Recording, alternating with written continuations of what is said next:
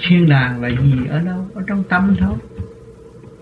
Cái tâm ta quân bình sáng suốt, nhẹ nhàng, đó là thiên đàng, biết thương yêu, cởi mở.